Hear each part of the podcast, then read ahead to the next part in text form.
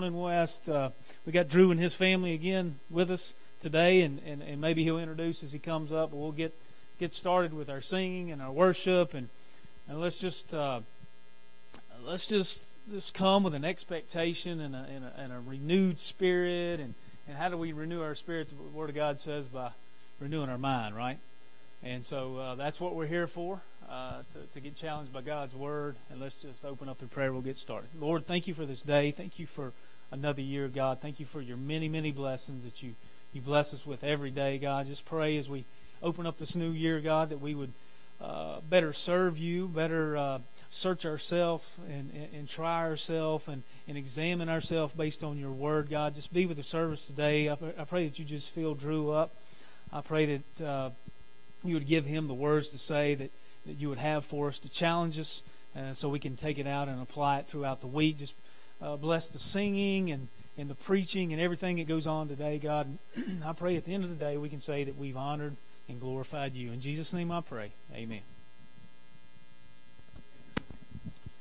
Well, good morning and welcome to 2021. And as Mr. Stephen already mentioned, uh, I've seen I've, I've, seen so much stuff on Facebook, so many random memes saying, "Well, thank goodness it's not 2020 anymore."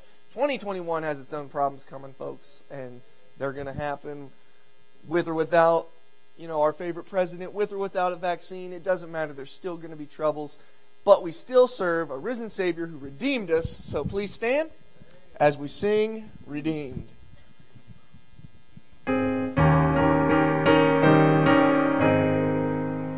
Redeemed, how I love to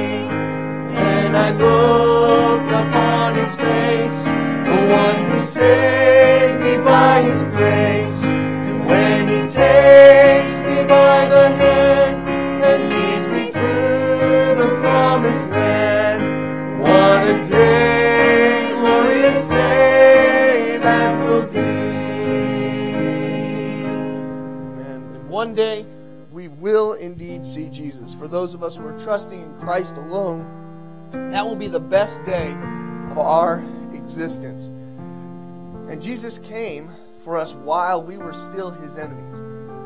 He loved us and died for us when we had when we wanted nothing to do with him. He's worthy of all of our worship and adoration for Christ, for all that Christ has done. Let us worship him. Sing worthy of worship. Worthy of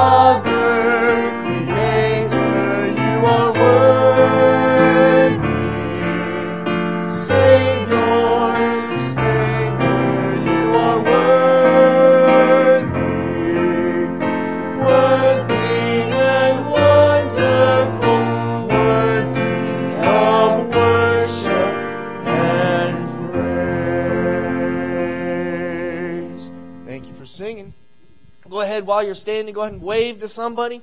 Somebody around you, tell them how it's good to see them this morning. And hey, it's another year. After that, you may be seated. And we have a special sung now by Miss Ann Stone.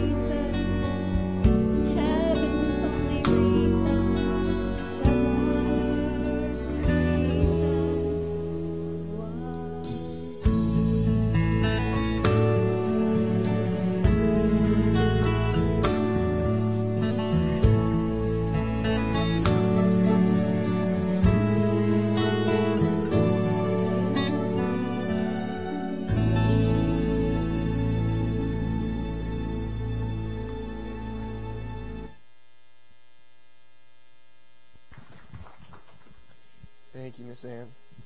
And it is beautiful, even in John 3.16, it says, For God so loved the world that he gave his only begotten Son, that whosoever believes in him, and that includes every single person.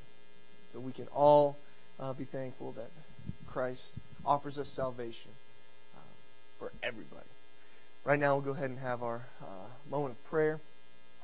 And we're just asking God that He would speak to us today the start of 2021. The biggest thing that we need is to hear from the Lord. So let's go ahead and pray.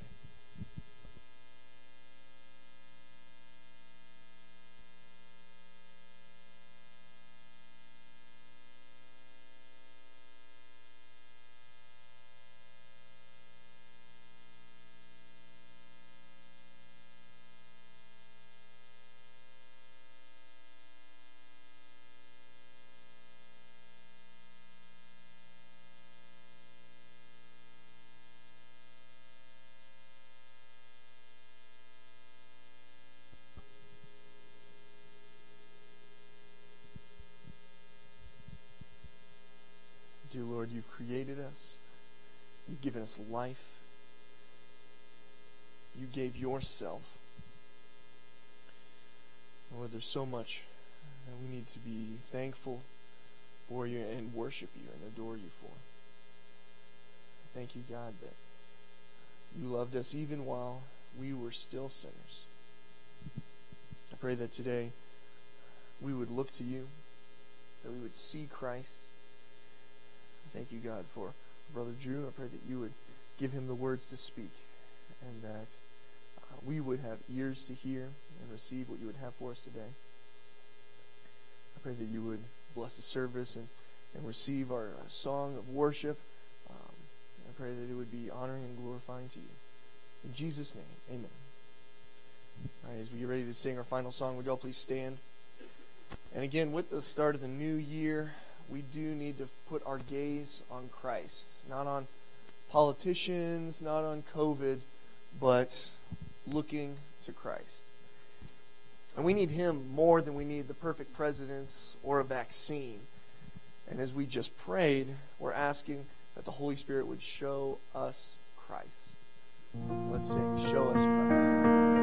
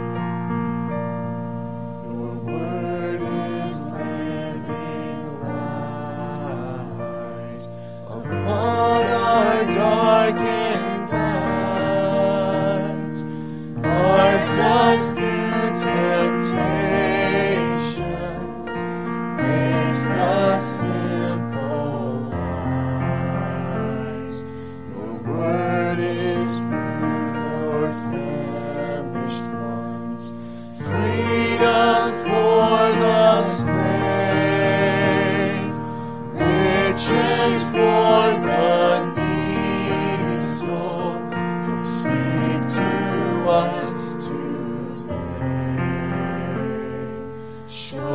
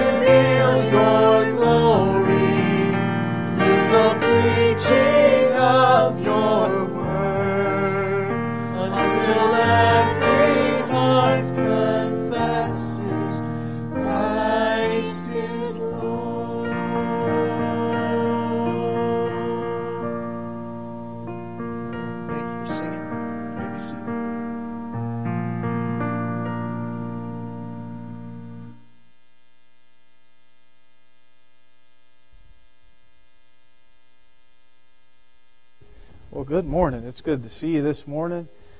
I will go ahead and tell you this is uh, my beautiful wife. I was thinking there may be a little beam coming down right there.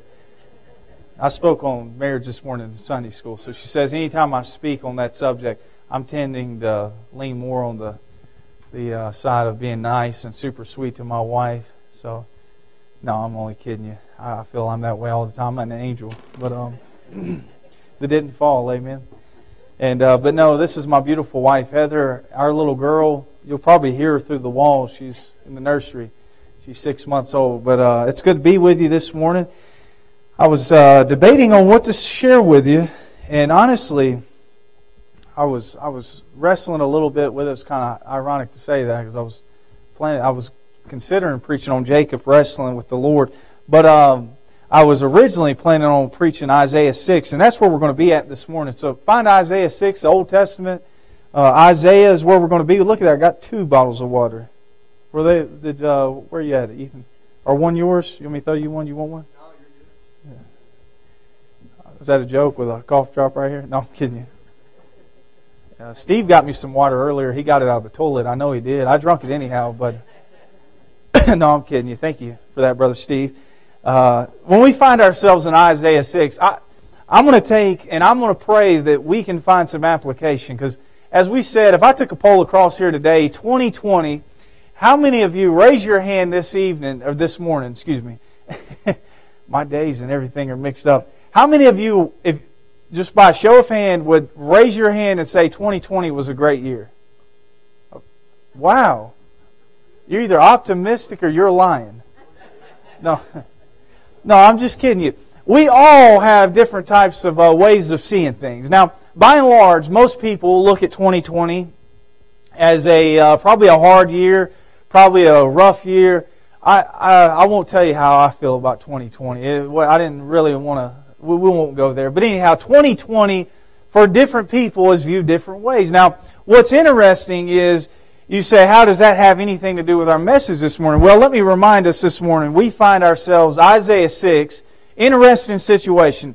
Isaiah is going to have a moment, I believe, in his life and ministry that he looked to a man, possibly a friend, and he looked to this man possibly to lead them. Now, I'm saying that because Isaiah was God's man. He was a representative of God to his people. He was a prophet of the Lord. Now, the prophet of God was God's man to those people to lead them spiritually. Now, on the other side, God had his people or his man that would be placed in a position of authority to lead his people politically. You say, who is that? That's Uzziah. Uzziah was a political figure that God used to lead his people. And what we find is, is there came a day, can you believe it, that this man, the political man, died. He came, he rose to power, and by and large, Uzziah was a good man. He was a godly man for the most part. Now, the sad truth is Uzziah made a mistake. Now, as Uzziah made a mistake, he went from being a godly leader, a good leader, a man that led the nation of Israel, to one day he crossed the line. He did something he shouldn't have done. He offered an offering up to God, and he entered basically into the priesthood of the believer. And in that day, the kings did the kingly duties, and the priests did their thing. And see, what we find is the king came from the tribe of Judah the priest came from the tribe of Levi, and that was God's way of doing it. Let me say this when it comes to doing God's work, it's God's way, not your way, my way, or the highway. It's God's way. Amen? And it's according to the Word of God. And what we find is, is Uzziah crossed the line and he chose to do it his way. And it cost him. God struck him with leprosy. Now, you say that's a little rough. Well, the sad truth is, is if we truly got what we really deserved, we wouldn't be here today. Amen. And so what we find is, is Uzziah is taken off the scene, and I believe that Isaiah looked at this man as a good leader. As I said, for the most part, Uzziah was a good leader. He was a godly man.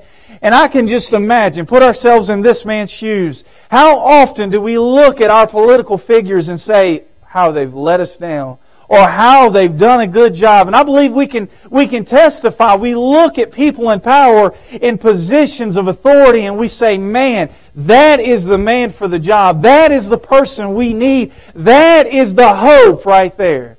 Now, we may not say that, but I'm telling you right now, I believe in these last four years, I've never seen Christians look to a man, politically speaking, in such a way for a person of hope as ever in my life. Now, I believe that God puts people in positions of authority and He takes them down, but I believe that we have to learn the ultimate lesson of where our attention needs to be placed.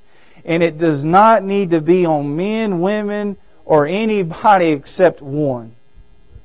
And what we find is, is Isaiah had to learn that lesson. How many have heard the hymn, Turn Your Eyes Upon Jesus? And that's the lesson this morning. Turn your eyes upon Jesus. And what we need to learn is as Isaiah learned in his day of turmoil, of not knowing who will come to rise to be the, the leader, the political figure to lead them into the right way or even the wrong way. And what we need to learn is turn our eyes upon Jesus. No matter what, no matter who's in power, no matter what goes on, turn our eyes upon Jesus. And so this morning, Church, I want to ask you a question. Answer this question in your heart. How many of you can say this morning your eyes are upon Jesus? Or your eyes upon a politician? Your eyes are upon the circumstances around us. Your eyes are everywhere and on everyone except Christ. So let's look at this as Isaiah turned his eyes upon Jesus. Verse number one, notice what it says. In the year that King Uzziah died, I saw also the Lord sitting upon a throne, high and lifted up and his train filled the temple.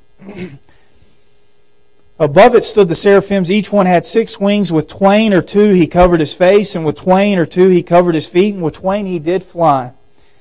So these six winged uh, creatures, these angelic beings, one cried unto another, said, Holy, holy, holy is the Lord of hosts. The whole earth is full of his glory. And the post of the door moved at the voice of him that cried, and the house was filled with smoke. Then said I, Woe is me! For I am undone because I'm a man of unclean lips, and I dwell in the midst of a people of unclean lips. Notice this, for mine eyes have seen, notice the definite article, the King, the Lord of hosts. Then flew one of the seraphims unto me, having a live coal in his hands, which he had taken uh, with the tongues from off the altar, and he laid it upon my mouth and said, Lo, this hath touched thy lips, and thine iniquity is taken away, and thy sin purged. Also I heard the voice of the Lord saying, Whom shall I send, and who will go for us? Then said I, Here am I, send me. I want to ask you this morning will you let Christ capture your attention? Will you set your eyes upon Jesus this morning if they are not? And I want to ask you are you looking unto Jesus? Are you focusing on Jesus? Let's pray. Father, as we come to you, Lord, we need your help. I need your touch, and I need you to take what I cannot do and do the eternal work, Father, that honors and glorifies you. Speak to our hearts here today. May we hear from heaven. May we understand the Scriptures in a more clear way that we may be challenged and leave here differently, Father. I'm trusting in you and your power. Empty me of myself. And, Father, as I avail myself unto you, fill me, I pray, with your Spirit. And may you touch this service. In this name we ask it, Father, not in my name, but in your precious and holy name. For it's in Jesus' name. Amen. I'd like you to notice that we look in this text, the first thought I see is the diverted attention. See, the lesson that people need to learn in 2021 that they may have not gotten 2020 is that our attention is crucial. See, friends, where you look, what you see, it affects you. Even Isaiah said, not Isaiah, Jeremiah said, Mine eye affecteth mine heart. And if you look at the circumstances of life and if you look in the world in which we live, it will affect you in a negative way. But let me tell you this, there is a God in heaven whose my attention can be upon and I can look to Him and say, you know what? He'll never let me down. He'll never leave me alone. He is always with me and my attention must at times be diverted. I don't care what news outlet you listen to. I have a hard time with any of them. Fox, MSNBC, uh, CNN, any of them. They are mainstream media outlets that propagate fear, that propagate things that we truly don't need to look to. And what we need to see is that Christ has the answers. The hope is in Him. And this man, Isaiah, I believe his eyes were looking around him because it says, verse 1, in the year that King Uzziah died, why would he put that in there? Why would that be so important? Because in that day, they looked to that man or the man that would come to power and looked to that man to lead them. You know, even in your case and the situation, sadly, that you're in as a church, you look to people to lead you, and you in this situation are looking possibly to nobody or somebody or whatever it is. But in reality, if you will learn to look to Christ, I promise you, He'll help you as a church. He'll help you in your marriage. He'll help us in our day to day lives. But what we need to learn is that despite what we're going through, look to Jesus. Amen. And the year that King Uzziah died, I saw also the Lord. You know, what's interesting is, is he mentions King Uzziah. Not the King Uzziah, just plain old King Uzziah. In the year that King Uzziah died, I saw also the Lord sitting upon a throne. You know what's amazing is, is this man Isaiah went into the temple that day. As he went into the temple, I believe possibly his heart had sank. His despair was all around him. He didn't know what was going on. And I can imagine as he went in there to minister, as he went in there to hear from God, he saw the Lord. Now, as we think about it in our day, what we need to understand, we see through eyes of faith, through the Word of God, and we can draw ourselves near unto the Lord as He draws unto us. And what we find is, is as He saw the Lord, He saw Him high and lifted up. And that's what we need to understand. If we're looking for Christ, you will not find Him on a horizontal plane. And the way that our attention is diverted is by lifting our eyes upon high and lifting them up towards heaven and wanting to hear from God and wanting to see Him. And what we find is, as He says, in the year that King Uzziah died, I saw the Lord sitting upon a throne, high and lifted up. That throne is authoritative. It's something that no man will take and impeach my God. Nobody will take him off of his rule. Nobody will move him out of his position. See, the Lord that I serve is a God that serves from everlasting to everlasting that said, I'm the Alpha and the Omega, the beginning and the ending. And, and, without Him, there is nothing. Without Him, there is nothing that happens. There is this understanding as I read that, that my God is sovereign and authoritative, and He is the God that is unlike any other. little g God, any small king or whoever it is. And it says, and his train filled the temple. What's interesting about this, how many people have an idea of a train? Anybody? My wife does. How about ladies with a wedding dress? A train. That's an idea that we can think of it like that. imagine, just for a moment, we can take our minds in a way that we can understand it. Just a simple way, I'll put it this to you.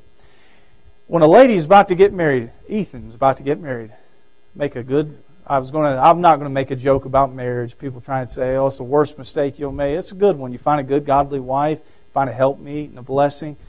But imagine you about to go and walk down the aisle. No, excuse me, your bride is about to walk down the aisle. And as she walks down the aisle, most wedding dresses have a long, flowing uh, way about them, long end. And uh, the idea of that is a train. It's a long garment that almost forbids the person from moving in, in, in certain ways without somebody to aid them. And really, the idea of it is not that it's to immobilize uh, to keep them from going, but it's to show importance and honor upon that person. Now, as my wife walked down the aisle looking very beautiful and amazing, I was going to say she looked just, I don't know a way of putting it, just amazing. And as she walked down the aisle, she had this long flowing garment that showed importance upon my bride to be. And you know something what's amazing? In that day, the kings, and the reason why I say that is just a way for us to illustrate it that we can see in our minds, is the kings in that day, when they were viewed as important, very honorable, they had a long flowing garment called a train. That train was emphasis on this, that this man is very important to the point it's not that he can't work, it's that he does not have to work. He can he is such an important figure that this garment is to forbid him to where he can sit in his position of authority, point the finger and say this is what you need to do. This is what needs to be done. This is what does not need to be done. See, his authority was shown by his train. And see what it shows about the Lord right here is that his train was just not a flowing garment. It says what? His train what? Filled the temple. It shows the utmost importance of our Lord and Savior. That His train filled the temple, that He is not that He can't do anything. It's that He's such an important, honorable figure. His train filled the temple. The glory of God that day was shown in such a way to Isaiah as he saw the King, the Lord of hosts. He looked at Him and he recognized this King has honor and glory that nobody has ever seen except Isaiah. And I can imagine Isaiah laid eyes on him and realized Uzziah is nothing in comparison to this one right here. Uzziah is not even a drop in the bucket compared to this king. And as he saw him, it says above it, the, the, the excuse me, above the uh, throne, it says, stood the seraphims, these six winged be, uh, beasts, I was going to say beast, angelic beings. As I can imagine these serpents, and that's the idea of a seraphim, it's actually where you get the word a burning serpent, a fiery serpent. It's this, uh, I can imagine this snake looking creature that's all gloried out and whatever. I'm just trying to use my sanctified imagination. That's how I try and look at it sometimes. It, it livens the Bible up. And so as you look at it, two wings they fly with. Two wings they cover their face with. Two wings they cover their body. Now, as one preacher said, their, their humility outweighs their, uh, their action, their, their work, their service. But I believe, just simply put, as I read it and I look and think of these angelic beings, these seraphim, these angels that are before the throne of God, they are above the throne of God, proclaiming the holiness of God. And what I believe is that God is such a holy God. His glory is so much that even these pure creatures cannot take His glory. Now, this is amazing to think about because there's people in this world that claim they've seen Jesus. They claim they've seen a 10 foot Christ. And what's amazing is, is a sinless creature that has never sinned, that was made in purity, that has done no wrong, has to cover its own face, its own body to protect itself against the glory of God. Think about that one just for a moment. And so as we look at it, verse number two, it says that they covered themselves, verse number three, and they cried one unto the other, Holy, holy, holy. You know what? They were proclaiming the holiness of God. You know, it's one thing we preach on the love of God, as I taught this morning about God's love. But you know something? The love of God should never be preached without the holiness of God truly. Now, now, because this is the thing. On that one side of the coin where there's love, there's holiness. And because God is love and people focus on preaching the love of God, the love of God, the love of God, let me remind you the holiness of God is still there. And God is as much holy as He is love and vice versa. And what we find is, is that Isaiah is blown away by the fact as he sees these angels proclaiming, Holy, holy, holy. God is a triune being. Holy God the Father, Holy God the Son, Holy God the Holy Ghost, all three in one God, in three persons, yet one God, the Trinity at work right here, and these angelic beings see the holiness of God, proclaim the holiness of God, and Isaiah sees this at work. That these angels are proclaiming as they cover themselves, Holy, Holy, Holy. It says, And the post of the door moved at the voice of him that cried, and the house was filled with smoke. Verse number five, Then said I. See, number one, we've seen the diverted attention. Isaiah's attention was diverted off of man, off of circumstances, off of everything around him, and placed on the Lord. Which led to number two, not only do we see the diverted attention, but number two, we see the dreadful assessment. How many people like to look at themselves in the mirror and say, what a ugly, sorry, low down, no good. Most people don't. Men are probably the world's worst. And I say this because I believe this that most men can probably look at themselves in the mirror and say, with their hair up and everywhere, breath kicking as bad as a, as a kung fu fighter, and uh, just, I mean, looking rough. And they look at themselves in the mirror, what a handsome fella. Now, ladies are not that way. Ladies like to see all the imperfections and different things, but men probably are the world's worst at looking at themselves and saying, man, looking sharp this morning. But you know something? In reality, we don't like to see ourselves for who we really are, do we not? We, we, we probably like to see ourselves not the worst, but maybe not even the best. We really, at times, probably don't see ourselves for who we really are. We like to see ourselves as not the drunk on the street, not the adulterer, not this person out in the world, but we're just, we're, we're okay. We're not that bad. And you know what? Isaiah came to the point when he saw the Lord, it says, then he saw himself. See, the dreadful assessment then said, Ah, woe is me. You know what's amazing about that? This is the preacher preaching about himself. And what's amazing about it is, is turn one chapter to the left, chapter 5. I want to show you something. I highlighted these in my Bible. Notice verse number 8. We find we find 8, 11, 18, 20, 21, 22. It says right here, I got my attention all everywhere, but notice verse number 8. He says, Woe unto them that join house to house, that lay field to field, till there be no place that they may be placed alone in the midst of the earth.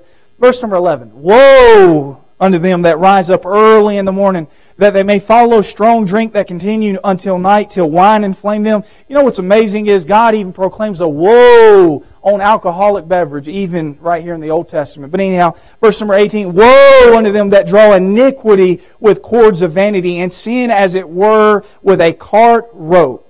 Verse number 20, Woe unto them that call evil good and good evil, that put darkness for light and light for darkness, that put bitter for sweet and sweet for bitter. Doesn't that sound like today calling what's good evil and what's evil good?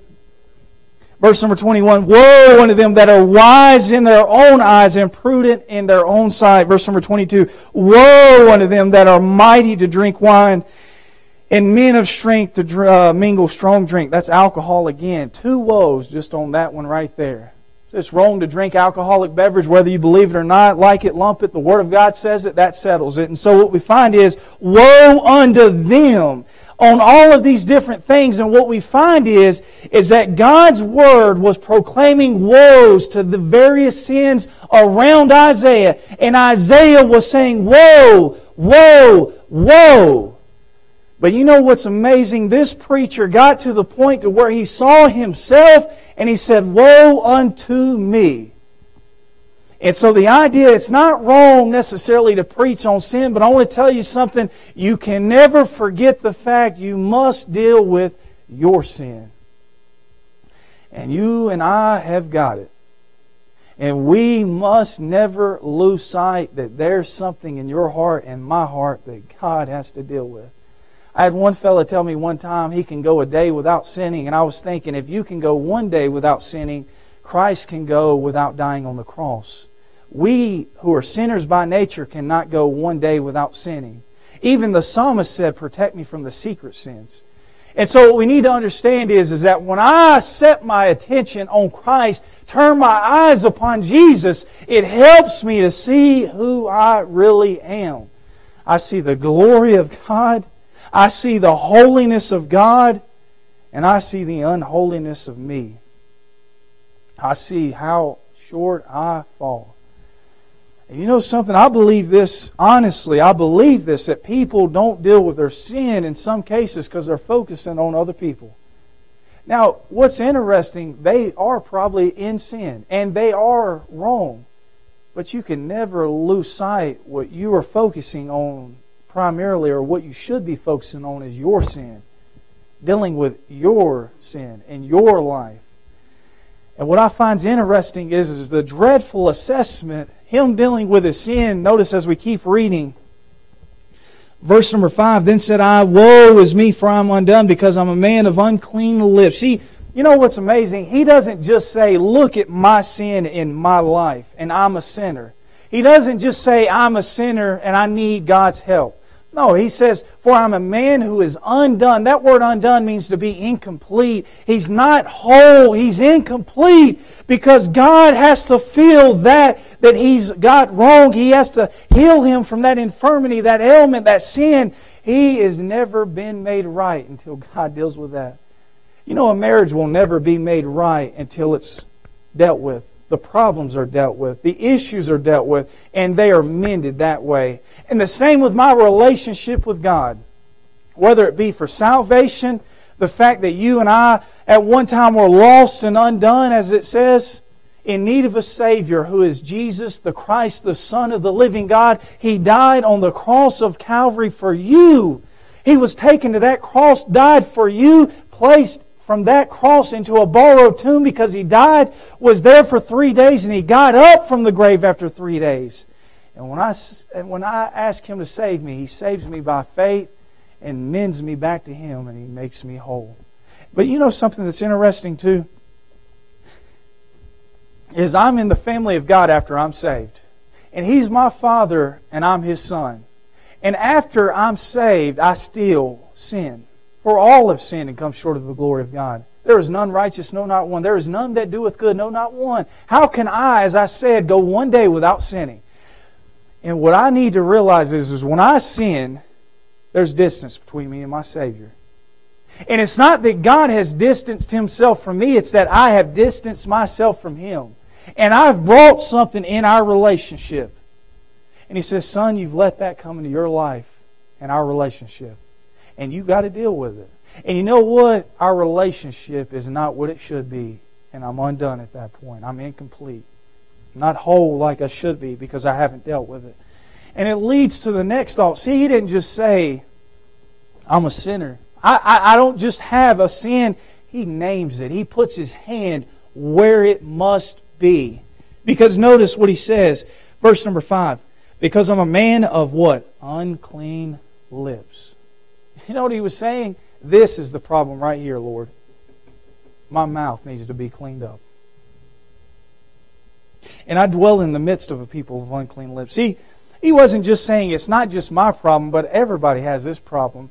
And he was saying that I need you to help me with my problem right here. My sin is this. And let me say, when we go to God and ask for forgiveness, you deal with it specifically what it is. And you agree with God. If we confess our sins, we agree with God, is what that means. He is faithful and just to forgive us our sins and to cleanse us of all unrighteousness. You know what's amazing is when I get honest with who I am, or honest about who I am, and honest with what's in my life, God will hear me and help me and heal me. And He put His finger on it and said, This is my problem. I don't need to say what your sin is this morning because I believe the Holy Spirit of God will tell you exactly what the sin is in your life. It could be that you're lost and need to take that first step of salvation and trust in Jesus Christ. And see, maybe you've just saw him as a good man. Maybe you've saw him as truly the king, but he's never been your savior. He's never been your Lord and Savior, that you've never trusted him to save your soul. Maybe today would be a good day for that. It would be. Maybe you should take that step of faith. Maybe there's sin in your life that needs to be dealt with. And the Holy Spirit of God says that should not be in your life.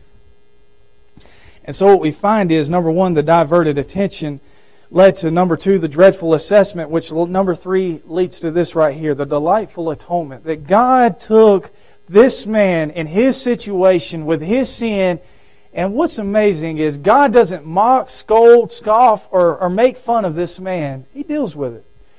He helps him because notice what we find, verse number 6.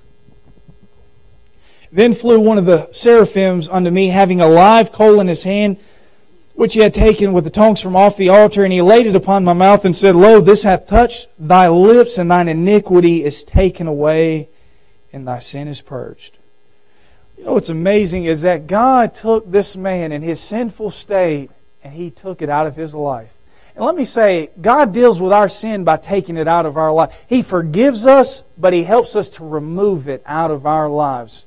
He can clean your mouth up. I'm going to tell you that right now. Your mouth should be speaking that which is edifying and useful to the saints around you, whether it be your wife, whether it be your husband, whether it be church folks. And I believe this a filthy mouth God can clean up and He will clean up. And it's not honoring to God when we have that.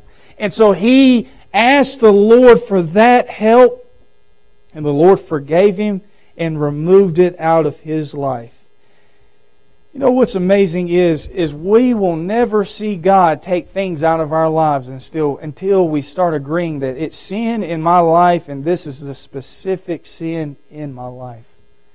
And maybe this morning you need to deal with some sins in your lives as we go into 2021 and say, Lord, help me. I've allowed this in 2020 to come into my life, but in 2021, this needs to not be in my life as a believer.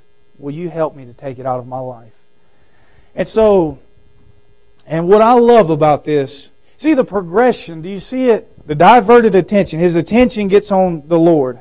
It goes into him seeing the dreadful, saying who he really is. Woe is me. This is who I am. Which leads into the fact that God deals with his sin, which goes into the next point, and that is this. He heard the voice of God speak. See, the divine agenda was very evident in his, in his ears.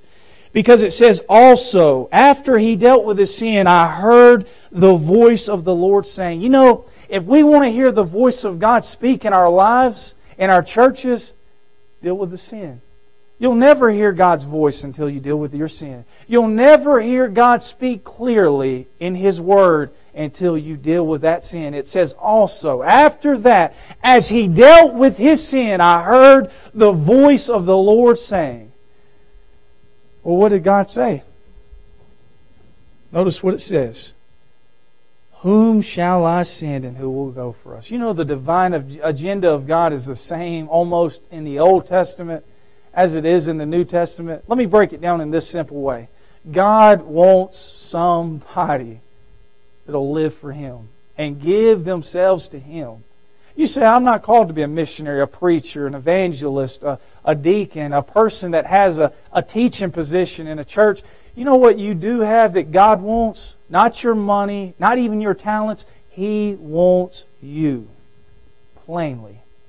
And I believe this we can understand and hear that voice more f- frequently and clearly if we will just deal with that sin and realize, you know what?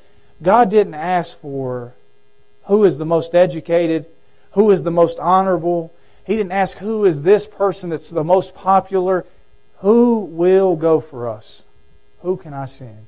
Who can we send? Excuse me. You know what? The divine agenda of God, very simply, is it starts with you, and God wants you. Anybody, literally, that's the amazing thing. I look at some people, God help me, as I look at them and I think, man, Lord, you really want them? I mean, honestly. And I even think about it even with myself. I was laying my, I was bowing my head today, And I was thinking as I was talking to the Lord, Lord, I can't even read the Bible without your help. I mean, I really struggle in, in different ways, and we all have our struggles, we all have our excuses, and I just feel, Lord, I, you don't really want me, do you? Oh, He does. He doesn't put parameters on anybody as far as having certain credentials. The credential of God is that you belong to Him and that you're clean. Very simple. You belong to God, you're saved, and you're clean. That's very simple, is it not? And I believe we don't hear this voice calling us because the sin has clogged our ears up. And we don't want a part of God's work. And the directed answer, last of all, is this Then said I, Here am I, send me. See, you know something that's amazing as we get ready and close? Is that if we go start off our, our days, our lives, our everything with seeing Jesus, do you see the progression as it takes place? It helps us to draw closer to God by seeing who we are. He deals with the sin in our life. He speaks to us. And then what we find is, is the easily acceptance of saying, I'm here. Whatever you need today, Lord, I'm yours. And I believe the toughest thing for us today and even in the future is to let go of our own lives. We don't want to let go. I'll give you an illustration, very simple. Um, a lady was in the uh, a psychiatric hospital, and this lady that was in the psychiatric hospital the people, the residents, couldn't do anything with her. She was literally crazy. Her mind was gone. But she had one thing that she liked to hold on to. That one thing was something that one day uh, a new resident saw a glimpse of in her hand. He didn't know what it was. He didn't know. He just saw something shiny. And he rushed in to restrain this lady. And as he rushed in to restrain this lady, this lady began to fight this man as she had a clenched fist. Now, he didn't know what it was. He screamed for help and called other people in there. Eventually, the many uh, people that were working there held this lady down, pried that lady's hand open to find a worthless coin. A little coin that really was worth nothing. But to the lady, it was worth something. You know what's amazing is, is that coin that was worth nothing, but it was worth something to this lady she did not want to let it go. And I'm afraid so often we take our lives and hold on to them lives. We clench it with everything we can. And if we would just let it go, God would take that life and do something with it. He'll help your marriages. He'll help this church. He'll help you as an individual. And He'll do something with you, but you hold on to that life. In reality, our, our lives are worth nothing without Him. But if He takes our lives, He can make it worth something for His name, for His glory. And what we find is Isaiah came to the point, he said, Here am I. It's not about God calling this person or that person, Lord, use me, do something with me. And I believe that's what we need to focus on in 2021 as we start our year. Lord, what will you have for me? What do you want to do with me, with my home, with my the church that I'm attending? What do you want for me? Here I am. Here am I. Do something with me. Send me. You know, the gospel is something that has to be heard across the street and around the world. And God uses His people to share that message. Maybe you can start this year by being a witness. Maybe you can start by praying. Whatever it is, God has a work just for you. So I want to ask you this morning where is your focus as we stand to our feet? Is your focus upon Jesus? Or is your focus upon your circumstances, the politicians, the outcome of our election, whatever it is? Where is your focus this morning? Because as I think about even in my own life, I've been guilty of taking my attention and focusing my attention where it does not need to be. And that's everyone and everything but Jesus. So I want to ask you, would you bow your heads, close your eyes, and ask the Lord to help us this morning? As the piano softly plays, I want us to do business as the Lord would have us to do, and that we hear His voice. And see, we want to hear God's voice, but we have to deal with that sin. So maybe this morning you need to deal with some sin in your life, or maybe this morning you need to respond to the Spirit of God as He calls you. So as the piano's going to softly play, the invitation's given. You, I want to just say this you don't have to come forward. You can make a place where you're at. Do as God leads you. I just ask you, would you listen as God speaks? I want to ask you a question with everybody with their head bowed and eyes, eyes closed. How many of you would say that God spoke to you this morning? Would you raise your hand? I see those hands. What is God telling you this morning, friends? I believe this, sir, that God maybe wants you to do something. As people are responding, let's just let the Lord have His way this morning. Let's, let's, let's let the Lord work in our hearts and our lives. You know, Isaiah responded when God spoke. God said, Who will go? Who can I send?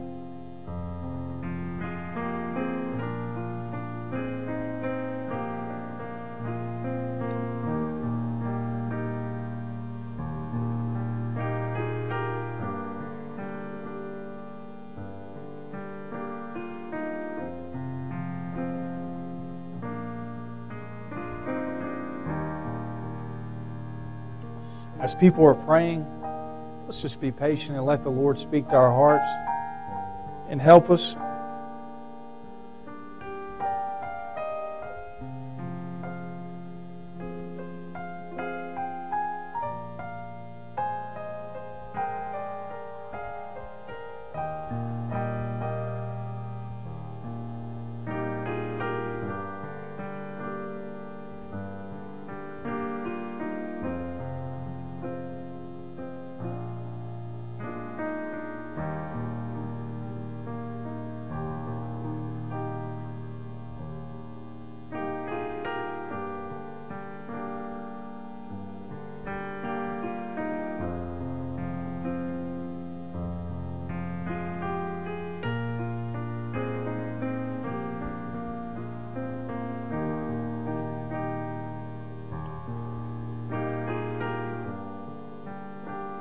Father, as we come to you, Lord, we thank you for your goodness. We thank you for your mercy and your grace.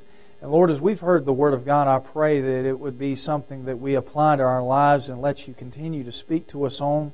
Father, help us truly to turn our eyes upon you. And Lord, we ask you to teach us even as we leave here in a greater sense of uh, this idea of turning our eyes upon you. And Lord, we really need you in this hour that we uh, come to you. For we're needy people, Father. And Lord, I love you and I praise you and I thank you for we truly ask it in Jesus' holy and precious name. Amen. Ethan, did you have a song for us?